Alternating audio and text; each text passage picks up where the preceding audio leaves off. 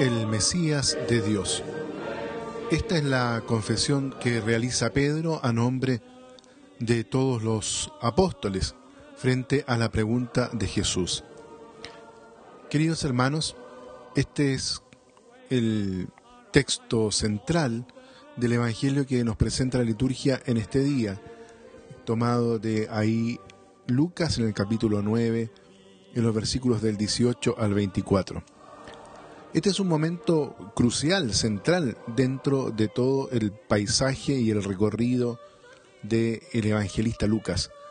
Jesús acaba de realizar el milagro de la multiplicación de los panes y frente a eso, frente a ese tremendo signo, aparece sin lugar a dudas la tentación de buscar a Jesús más bien solo por lo que él dice en otros pasajes del Evangelio y en otros Evangelios, ustedes me buscan porque yo les he dado de comer.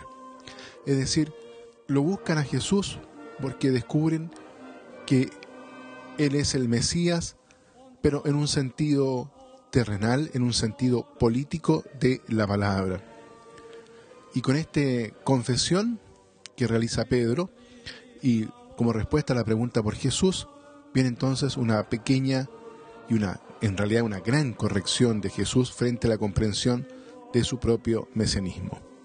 Queridos hermanos, este es el podcast El oyente de la palabra y los quiero invitar entonces para que en este domingo podamos juntos reflexionar este evangelio que nos regala la liturgia en este domingo el 12 del tiempo ordinario.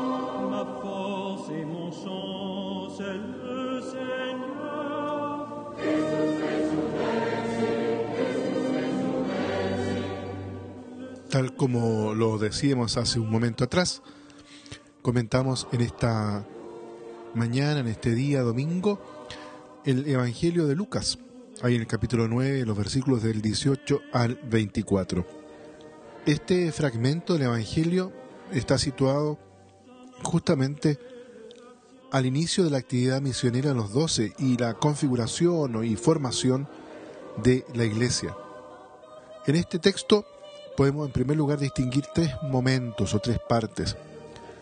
La confesión de fe de Pedro, la primera predicción de la pasión de Jesús y cinco dichos de Jesús relacionados con las condiciones para seguirle. En el centro de todo está la persona del mismo Jesús. El marco geográfico es la soledad.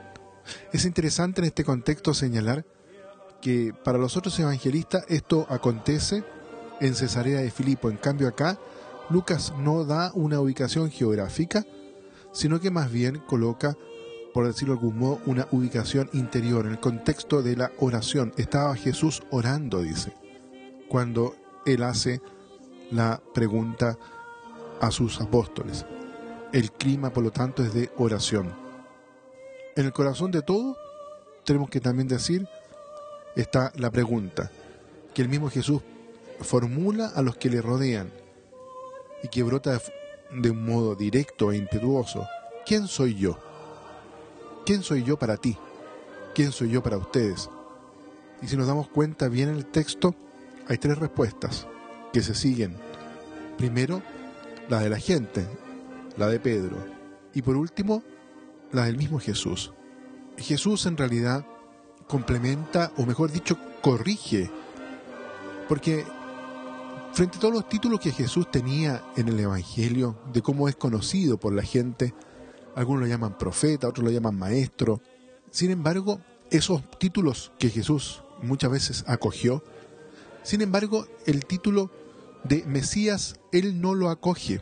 No lo acoge porque la interpretación que hace el pueblo, que hace incluso los mismos apóstoles, es una interpretación solamente terrena, política del mesianismo. Y por eso la respuesta de Jesús, el Hijo del Hombre, y lo une a aquella figura misteriosa de el siervo de Yahvé, el Eved Yahvé, tal como dice el profeta Isaías, ahí en el capítulo 53, despreciado, rechazado por los hombres, abrumado de dolores y familiarizado con el sufrimiento aunque nosotros lo creíamos castigado, herido por Dios y humillado, eran nuestras rebeliones las que lo traspasaban y nuestras culpas las que lo trituraban. Después de una vida de aflicción comprenderá que no ha sufrido en vano. Mi siervo traerá a muchos la salvación, cargando con sus culpas. Es decir, se trata aquí, queridos amigos, hermanos, de el Mesías que sufre, el Cristo crucificado, el Hijo del Hombre contemplado por el profeta Daniel, celebrado en el Apocalipsis, que vendrá en su gloria y todos lo verán. Es el hombre que carga sobre sí el mal, el sufrimiento y la muerte que se ciernen sobre el mundo. Jesucristo en efecto se entrega al hombre, se expone a la incomprensión y al desprecio y se deja matar en una entrega total de sí mismo. Por eso que los últimos dichos de Jesús en este texto que nos presenta la liturgia hablan justamente del seguimiento, de cómo el discípulo tiene que incorporarse en este tipo de mesianismo, que no busca, por así decirlo, el éxito, sino el anonadamiento. El seguimiento de Jesús va a exigir siempre de cada uno de nosotros esta dimensión de la kenosis, como la va a llamar el mismo San Pablo. Después de la resurrección de Jesús, va a quedar absolutamente claro que en realidad el poder de Dios se expresa en el no poder.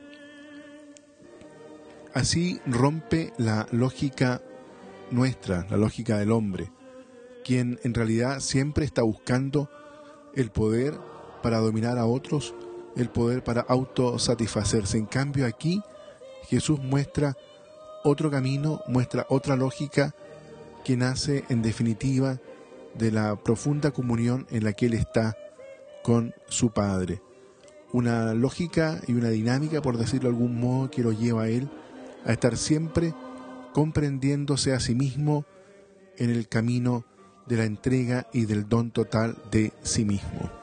Muy bien, queridos amigos, hermanos, vamos a dejar las reflexiones hasta aquí en este día domingo, el 12 del tiempo ordinario. Este es el podcast El oyente de la palabra y siempre es una alegría poder compartir algunas reflexiones en torno al Evangelio del día domingo. Que Dios los bendiga a todos y a cada uno.